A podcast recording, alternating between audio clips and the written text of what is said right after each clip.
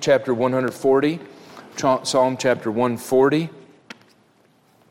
Uh, I believe that among, I say, I say this often or something like this often, among the passages of the Bible, I believe that God's gift to humanity of the Psalms is uh, paramount. I think, second to the salvation information, the Psalms tell us how to live.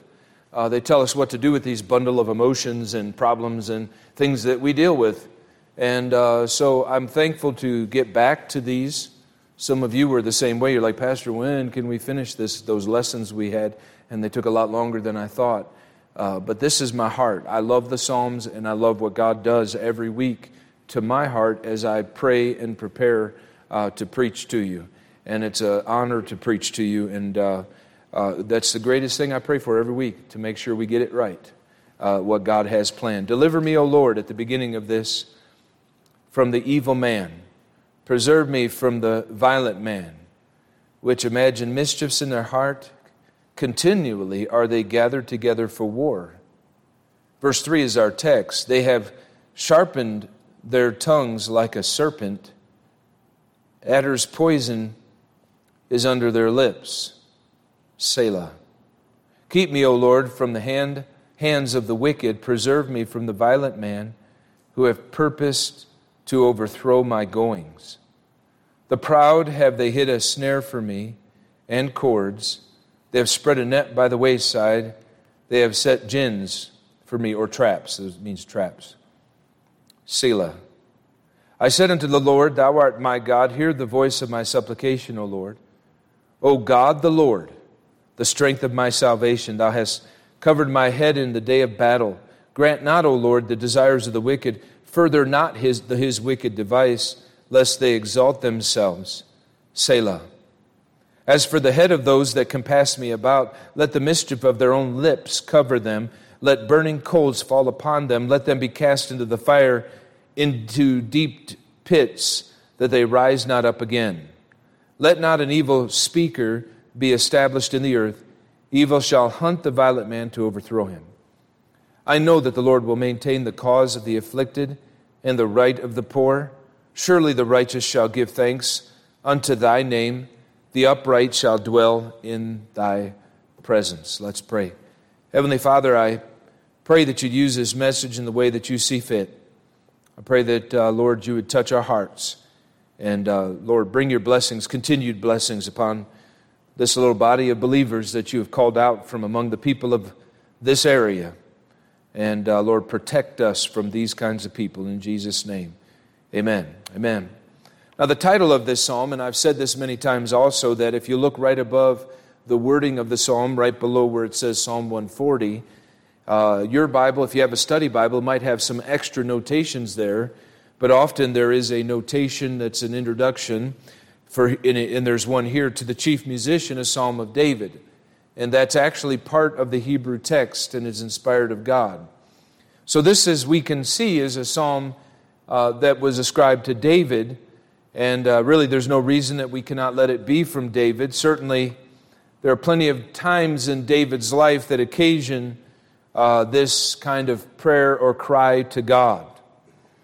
Uh, perhaps at the later, it was picked up by Hezekiah as he was being surrounded, and, and uh, the words of Rabshakeh, the, the leader, the representative of uh, Sennacherib's army, seeking by his tongue to subvert the uh, Jerusalem people or the garrison. And so there they were. Maybe they got to that point, and Hezekiah was reading and said, Hey, this Psalm of David applies to us as well. And I believe there's something there that you and I should look at every psalm and say, how, how does this apply to my life? And I've tried to do that every week. Spurgeon called this song, this psalm, the cry of a hunted soul. The cry of a hunted soul. He says the following. Let me read a quotation. He says, The supplication of a believer incessantly persecuted and beset by cunning enemies who hungered for his destruction. David was hunted like a partridge upon the mountains and seldom, seldom obtained a moment's rest. This psalm, speaking of the psalm, is his pathetic appeal to Jehovah for protection an appeal which gradually intensifies through the psalm denunciation of his bitter foes, into a denunciation of his bitter foes. So he begins to call out God. It's like the song, because these were sung, remember? It starts out this way, but then it, it's a cry to God Lord, I'm, I'm being attacked. And the, and the nature of the attack had uh, strictly to do uh, with the, the, the words that were given against David. And he says so in our text in verse number three. He goes on to talk about them and their words uh, a little bit later in verse number nine, where he says, Their own lips, uh, let the mischief cover them. And then he says a little bit later, he talks about in verse 11, Let not an evil speaker. So this is the this is the kind of challenge that we face in this world that people say things that they ought not to say. How do you deal with it? And, uh, and the words that they're using against you are there to do damage to you. Um, people know this that have been through, uh, for instance, a divorce. You've been through a divorce. A number of our people have had to go through that awful experience. And uh, for one reason or for one cause or another, but you know that that is a betrayal of trust. It's a betrayal of your own heart and the love that you said and promised at that marriage altar. And then all of a sudden, they're using words to be cutting and hateful. One author said, and I believe this evil actions and evil speakings are always close by each other. In other words, where men are bound to speak evil, they are doing evil. And where men are doing evil, they are always accompanying that with some form of evil speaking. The words of our mouth do a lot of damage. They do a lot of damage. The Lord says He will judge every idle word in Matthew chapter 12, I think verse 36. Every idle word that men shall speak, they shall give account thereof in the day of judgment. And being idle, He's talking about vain or empty or useless. And so, if He's going to judge our useless, wasted words, then certainly God is going to judge and hold us accountable, all mankind, for the things that they say. I believe that the words of our mouth uh, are much more important to God than we think they are. And certainly we've all been hurt by the words of others. The content of the verse 3 will be our, be our text for tonight and the recognition of a sharp tongue that is attacking the man of God. Notice at the end of verse number 3 the word Selah, indicating that there's a pause in the music, a time to maybe at the end of the first stanza. I didn't go through to find out where the strophes were in this particular psalm, but maybe it's the end of the first stanza. It usually would be like that. And he's saying, Hey, music, take a pause so we can contemplate the effects of the words we have just sung. Speaking about these people that are after us. The evil tongue is described, as you know, in James chapter 3, and I would recommend a reading of the book of James. I'm going to preach Sunday morning out of chapter 1. But chapter 3 talks about the tongue is a fire, a world of iniquity. It defileth the whole body. Setteth on fire, it says, the course of nature, and is set on fire of hell. He doesn't say that about your eyes, your hands, your feet, your ears. He says that about your mouth. God is interested in what you say, and the words that you say, we can say sticks and stones break our bone, bones, but names will never hurt me, right? That we teach our children, and it's good to teach them that because what it's saying is, hey, don't let all the things that people say really bother you. But you and I, as adults, we all know that going through life, things that people say bother us. It's a problem that we face. It's a problem that we face in this world. And the Lord is interested. He said it's set on fire of hell. I mean, that's a pretty strong statement. And if we tremble at the Word of God, we believe what it says that our words can actually come from a source that is beyond us, as if it brings the worst of our nature out and comes spewing out at times. And the same tongue can be, as that passage in James 3 says, can be used to bless and it can be used to curse. And you know what the passage says? He says, My brethren, in James 3, these things ought not so to be. There's a verse right after that. Out of the same, as a fountain comes fresh water and bitter, he says the same bless and curse. You use your mouth to bless and you use your mouth to curse. He says, My brethren, these things ought not so to be. And I think to the typical Christian, we have an idea that, well, that's out of, that's out of reach, Pastor. I, I couldn't really bring my tongue under the control of the Holy Spirit of God. And I agree with you. But I believe in God that can bring our tongue under the control of His Holy Spirit. That there is a God in heaven who ought to have my heart and my mind. And by the way, out of the abundance of the heart, the mouth speaketh. If we have a clean heart and a holy heart and a heart that's subjected to the Spirit of God, then our words ought to be changed. It ought to be seen. It's also some of the things that we put into our minds. They are the cause of things that we say that shouldn't be said. Our text here speaks of the tongue that curses mankind as well as God. And it really is the tongue of the persecutor. And I have dealt with recently people that have been manipulated by, I, I might be getting ahead of myself, but I, I just say people, people use their words to manipulate situations when they have certain kinds of parameters and control over others. I preach in the Bible. The Bible says that wives ought to submit to their husbands, but that doesn't give the husband the right to mistreat his wife verbally.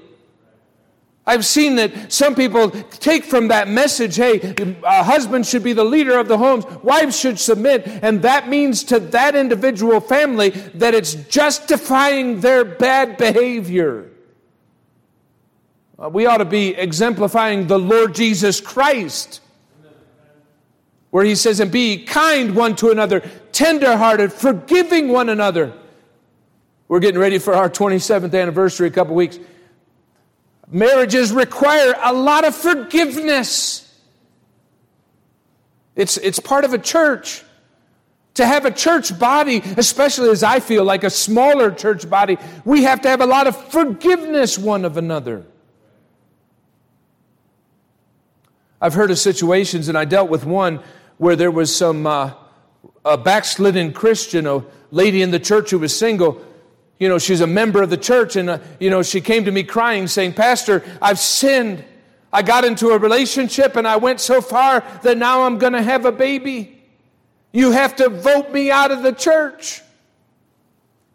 And I asked her, I said, Well, are you repentant? She said, and she cried. She said, Pastor, I'm so sorry that I did this. Are you still seeing that guy? No, we're not, we're not near each other anymore. Are you ever going to do this again? No. I said, Well, I'm going to have to tell the workers of the church and the men and the adults of the church that there was a problem, but voting you out of the church is for unrepentant people. If you're willing to get right with God, the obvious effects of that kind of sin you can't hide, but the fact is that a church needs to forgive one another and help one another. I'm, I'm supposed that in the next 20 years we come across somewhere where we're going to have to tell the church there's an unfortunate situation where we have to vote somebody out of the church because they're unrepentant, but not because they are. But don't ever take what I preach as a license to abuse emotionally, and words are the source of that. And to abuse your children and abuse your, your spouse, your it is not because you're the head of the home. It doesn't give you the right. You legally have the right to be an ogre in your home. But that doesn't mean God's pleased with your home. If the kindness cannot start at home, where is it going to begin? And then there's people that have been buried under the onslaught of this kind of talk. And uh, like the persecutor that comes around and tries to, through sarcasm and through sharp tongues, hurt people and they lash out at people and they do it over and over and over again until there's a feeling because there's somewhat of an authority issue there's a feeling that you the, the, the victim is cowering under the uh, persecution that they endure friend listen god never intended for that to happen I mean, even if you're given to a sharp tongue, God says, Hey, I want you to get victory over that. If you're given to anger, God wants you to have victory over that. If the seeds of these things brought to God, it means that the husband and the wife can bring both of their lives under the leadership of the Spirit of God so that you can literally have a great life together to be happy. To live under that abuse is not God's plan. God wants a resolution to it. So look at this. Let's look at verse number three. It starts here with the sharp tongue. We'll talk for a moment about the sharp tongue. They have sharpened their tongues like a serpent.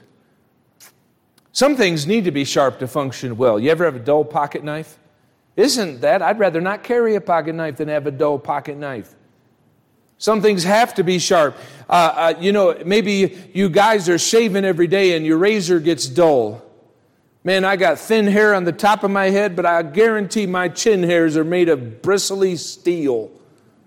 I wear a razor out every I have to change my razor uh, like almost a week, but it's I push it to like 10 days.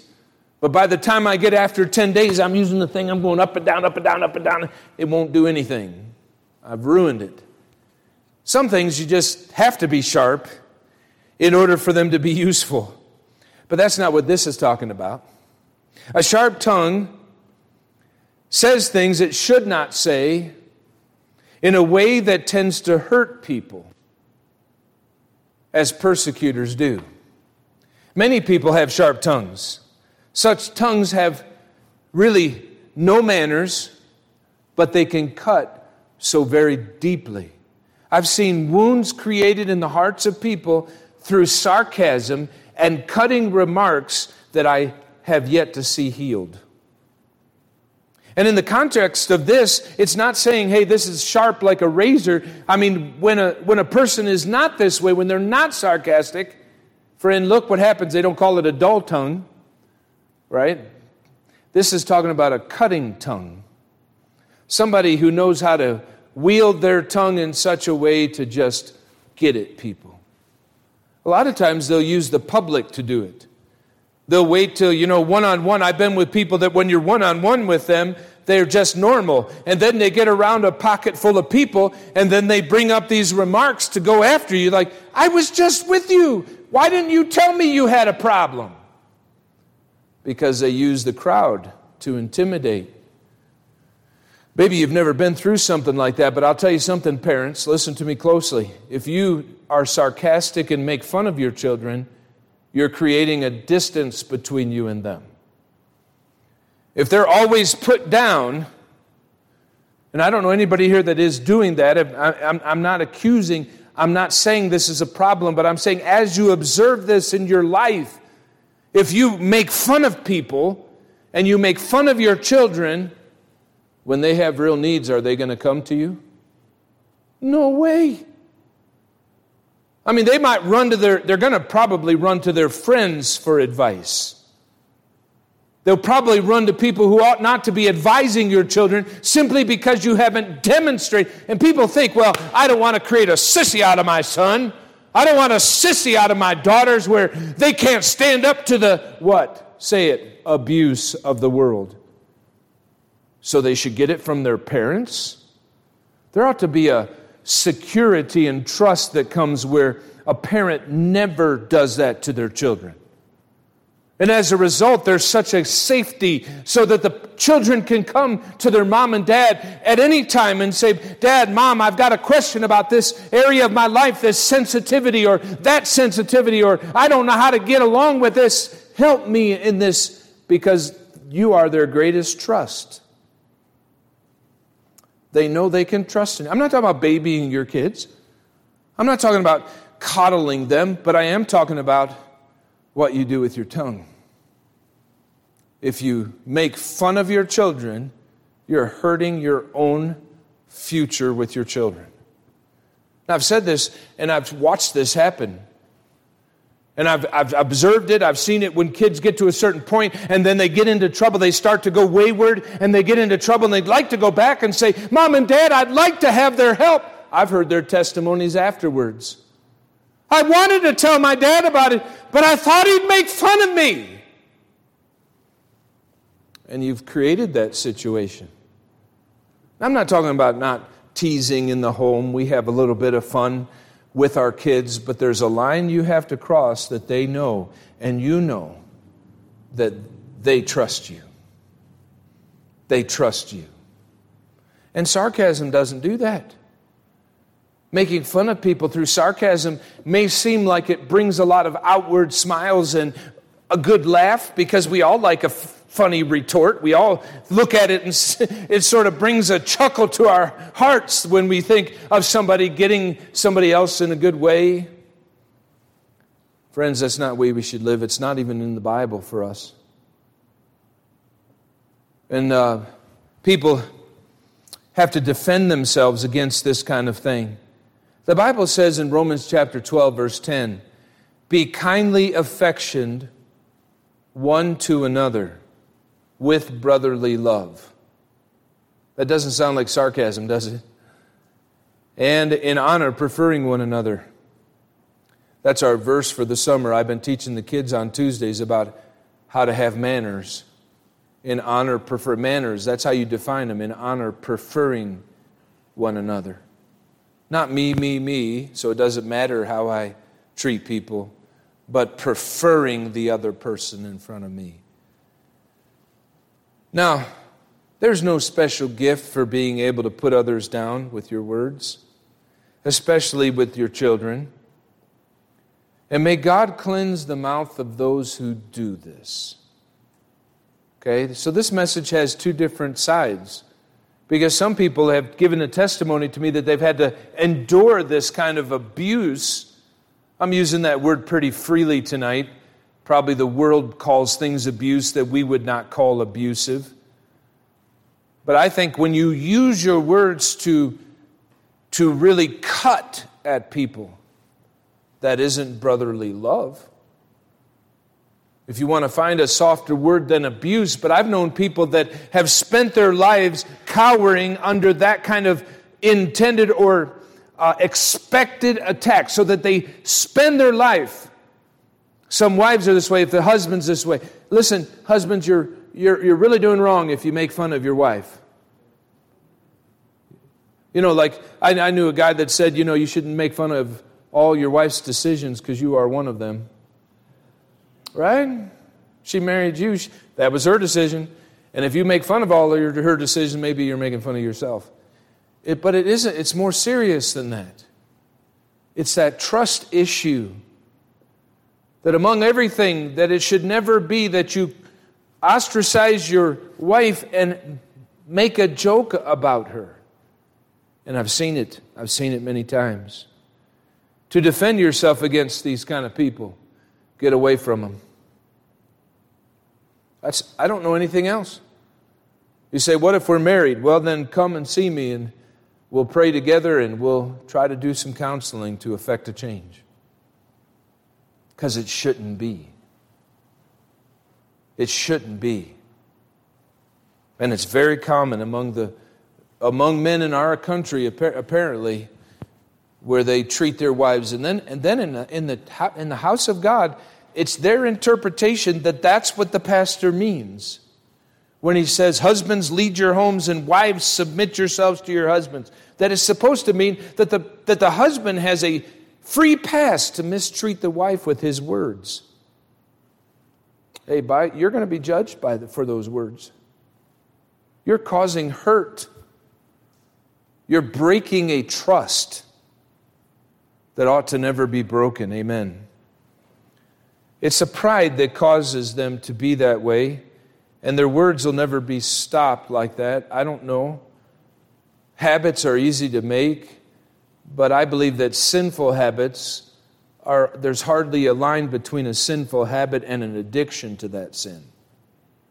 So the, the way sin is, is, is it, it, you know, it gives you a benefit. Every, if sin did not have a, as, as Hebrews says, a pleasure for a season, we wouldn't sin, right?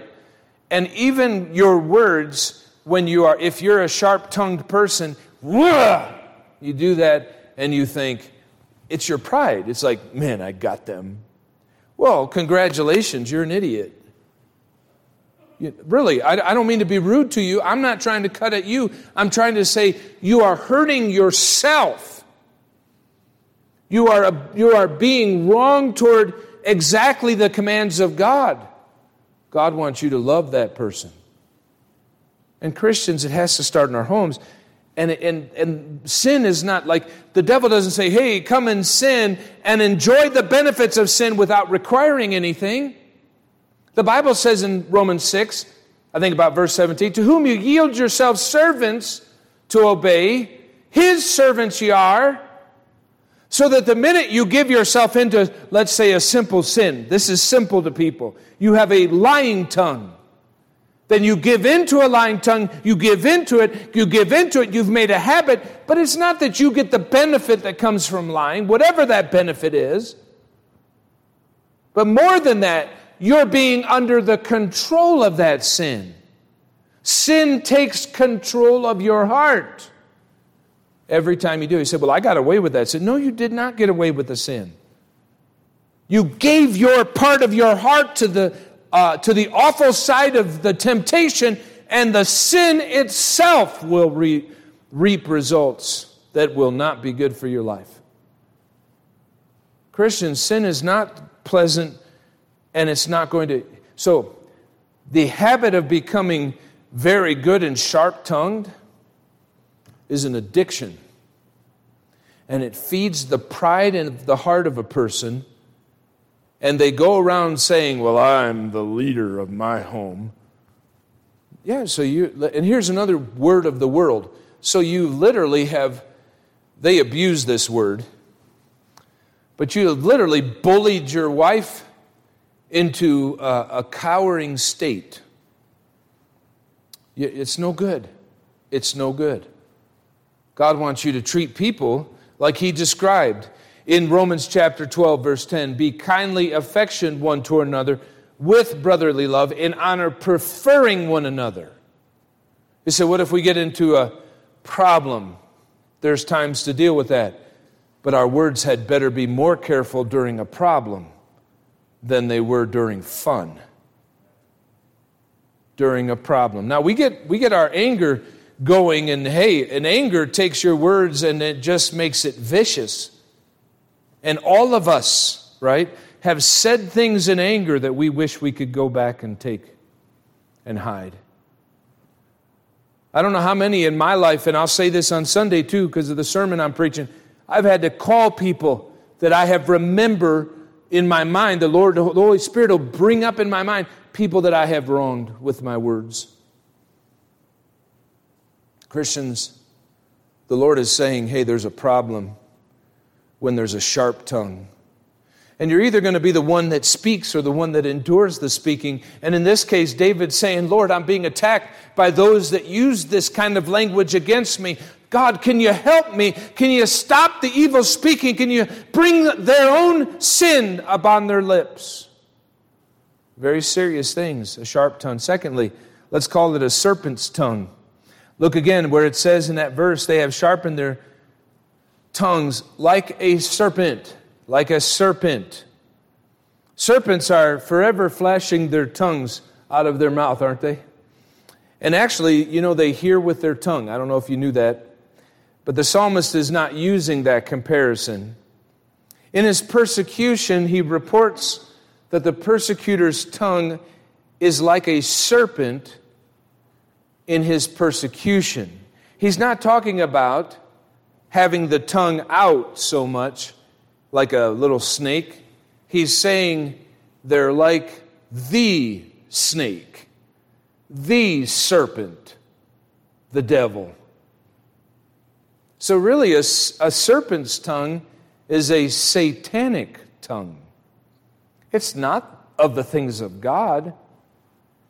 Persecutors are compared to snakes, and I think it's a good comparison. People are mistreated by these kind of people with evil words, and then they turn the words to make the victim feel like the ones who are going wrong. I, I heard a situation recently where there was an abuse in a church where there was somebody's daughter who was violated by another teenager in the church. And they took the, the mother there in that situation, started to say, Hey, I want to talk about this issue. My daughter's been violated by such and such a person in the church. Hey, I need help. I need help. And they said, You're, you're stirring up gossip. You're lying. So they take the victim and they make the victim feel like they're the perpetrator. Now, isn't that convenient? And this is happening constantly. That is, you'd call that the uh, modus operandi of people that are very de- defiling. They're in sin, and then they take their sin and they take the excuse of their sin and they turn it on the other people that they're accused by, and they're saying, No, it's you. It's not me. It's you. What an evil type of thinking. Where does that come from? I don't, I, I, I don't suppose that I, I don't know what a person goes through when they start treating people this way. But when a person has a problem, they don't own up to their problem, and instead they look at everything that's their problem and they blame somebody else for their problems. That has to be from the devil. I can't imagine that. That in other words, that's almost incoherent, isn't it? And the reason that I think it's incoherent is don't you want to be a good Christian? Say yes or amen, right?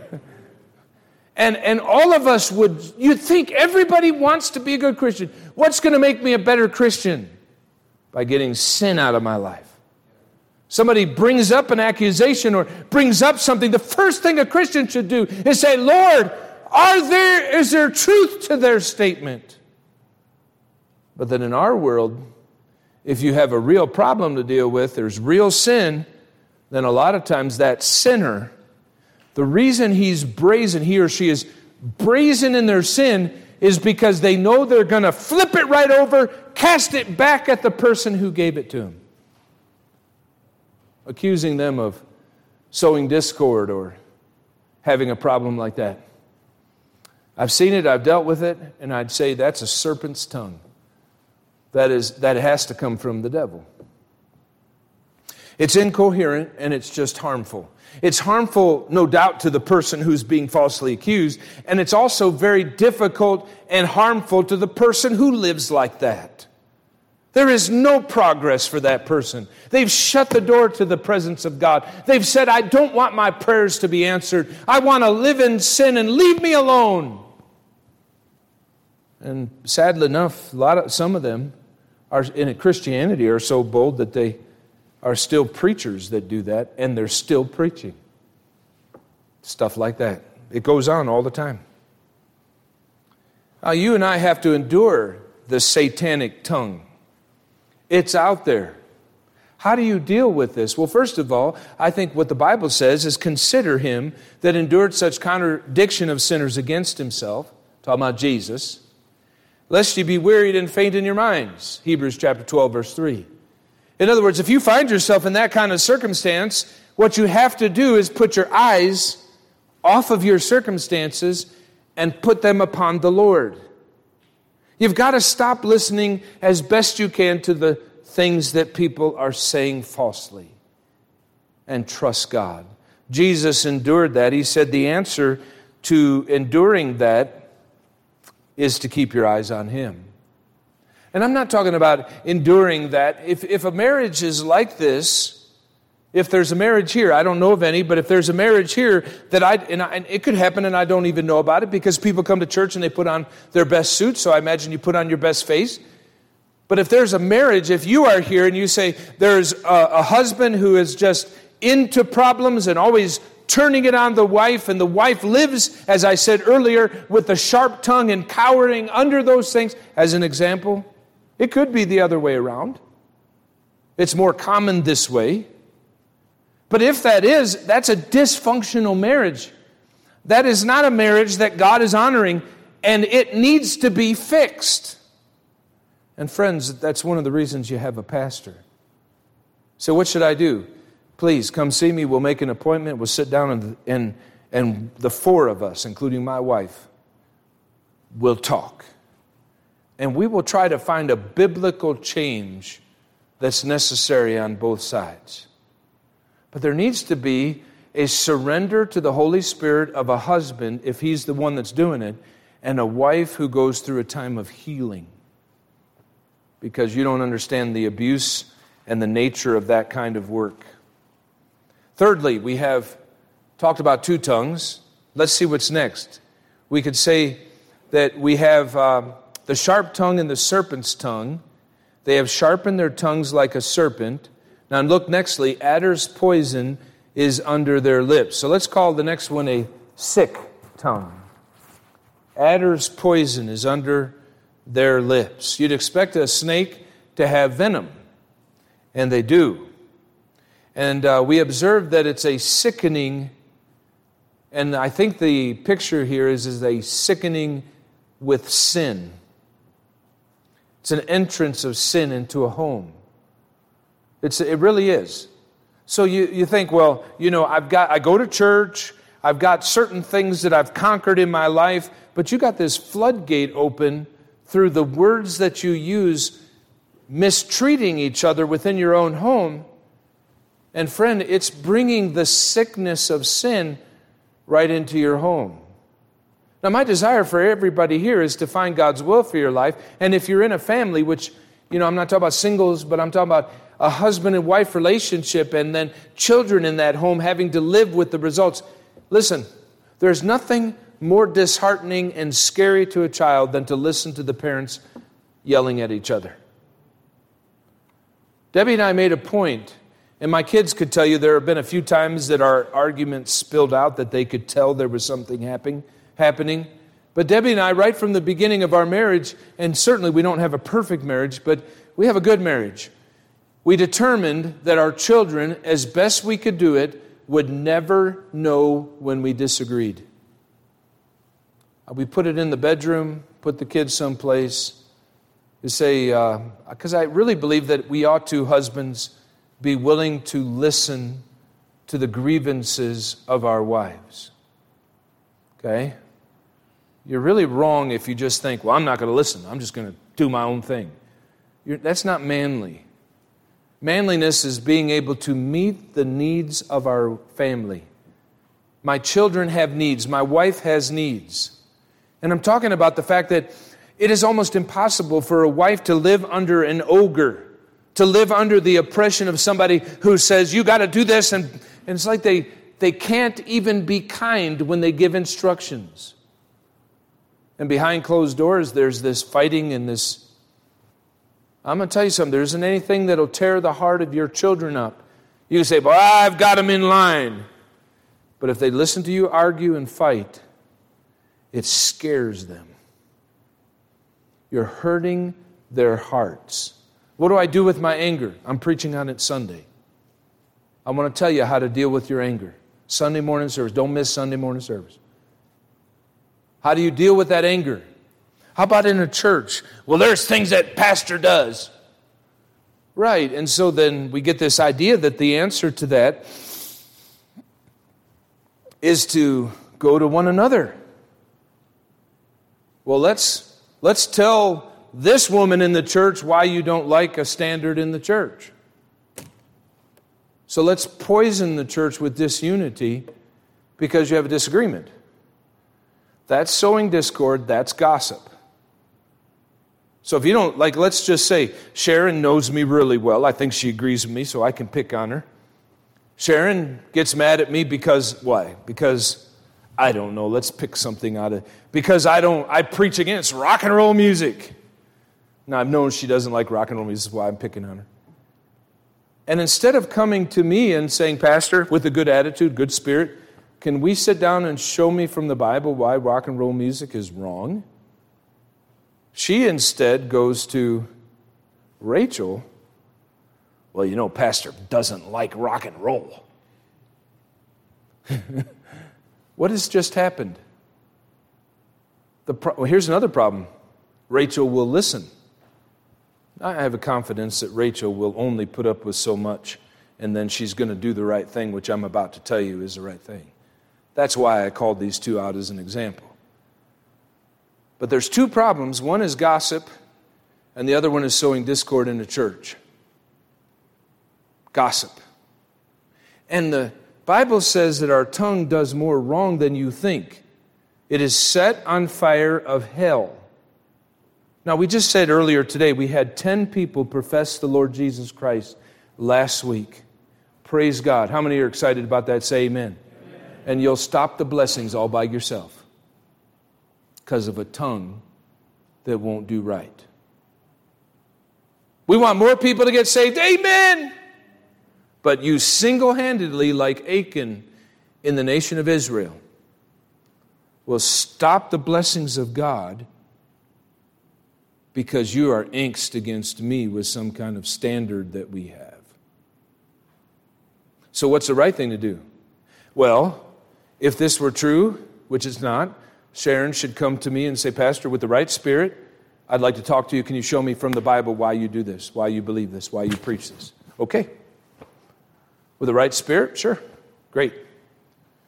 But let's say Sharon doesn't do that and she talks to Rachel. somewhere in the first few sentences, Rachel's going to realize, like an alarm going off, I have a problem here. There's a complaint, there's a gossip should be a siren going off. And she should say, Just a minute. Can you come with me and talk to Pastor about that?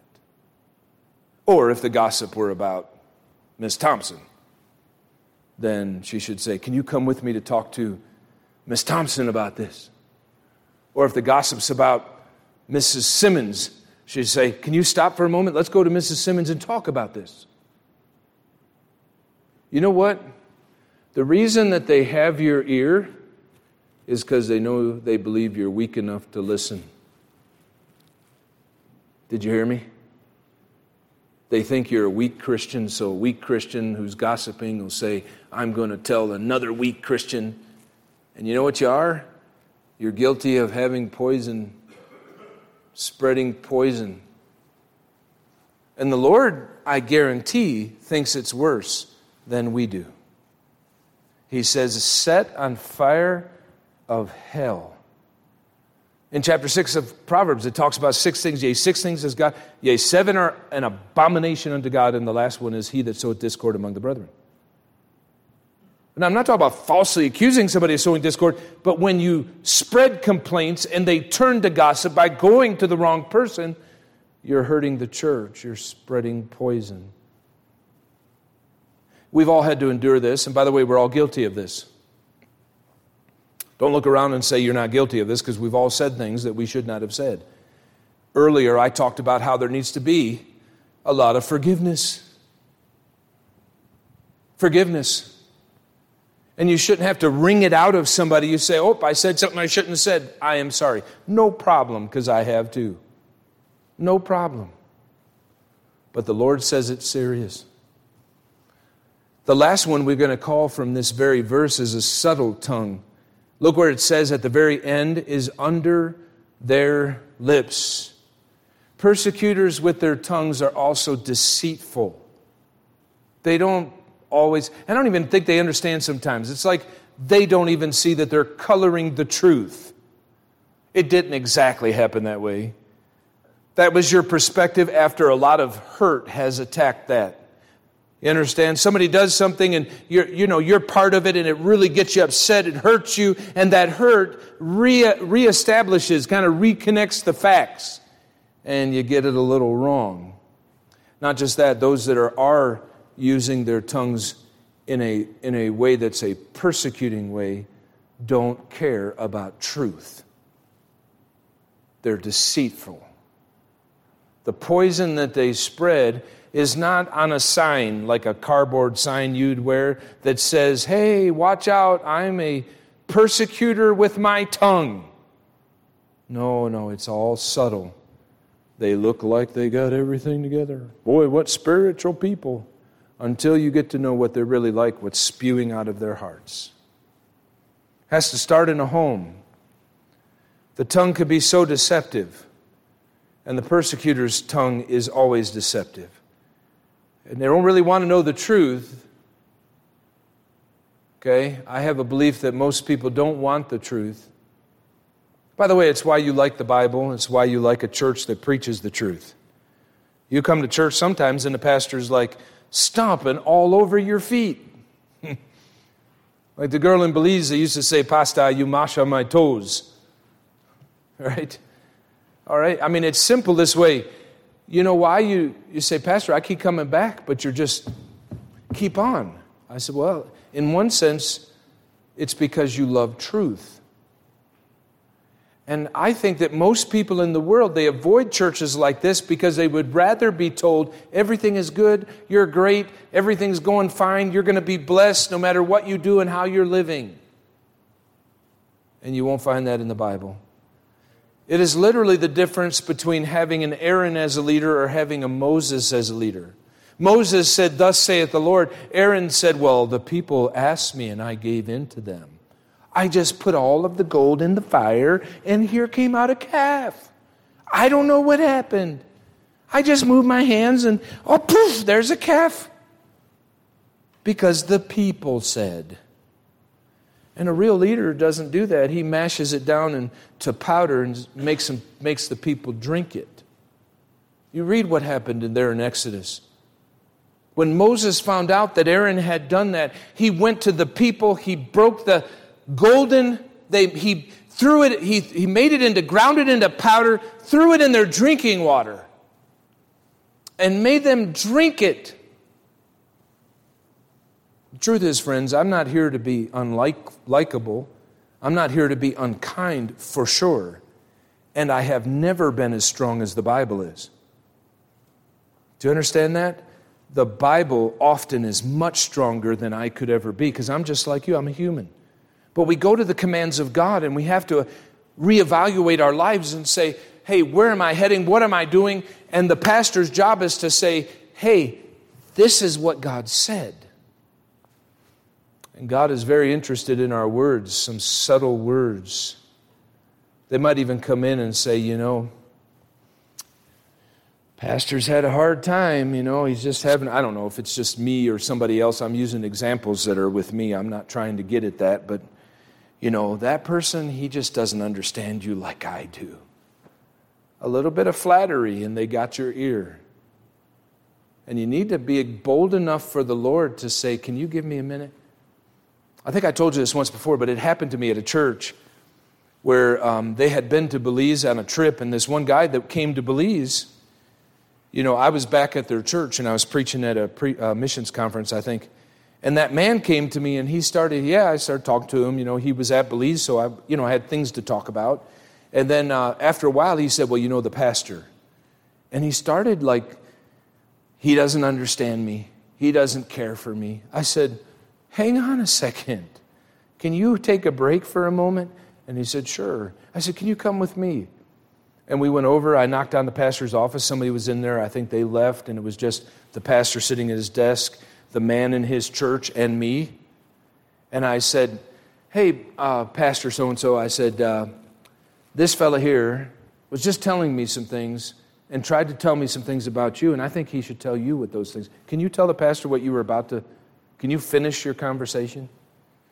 And if he'd had false teeth, he'd have swallowed them. Really, I mean, it'd have been over. He'd have been choking on teeth. Now, I'm just saying that that's the kind of boldness Otherwise, we fall under this. Now, I don't know what I'll preach out of the next chapter, but it is interesting to me. Look at chapter 141, verse number 3.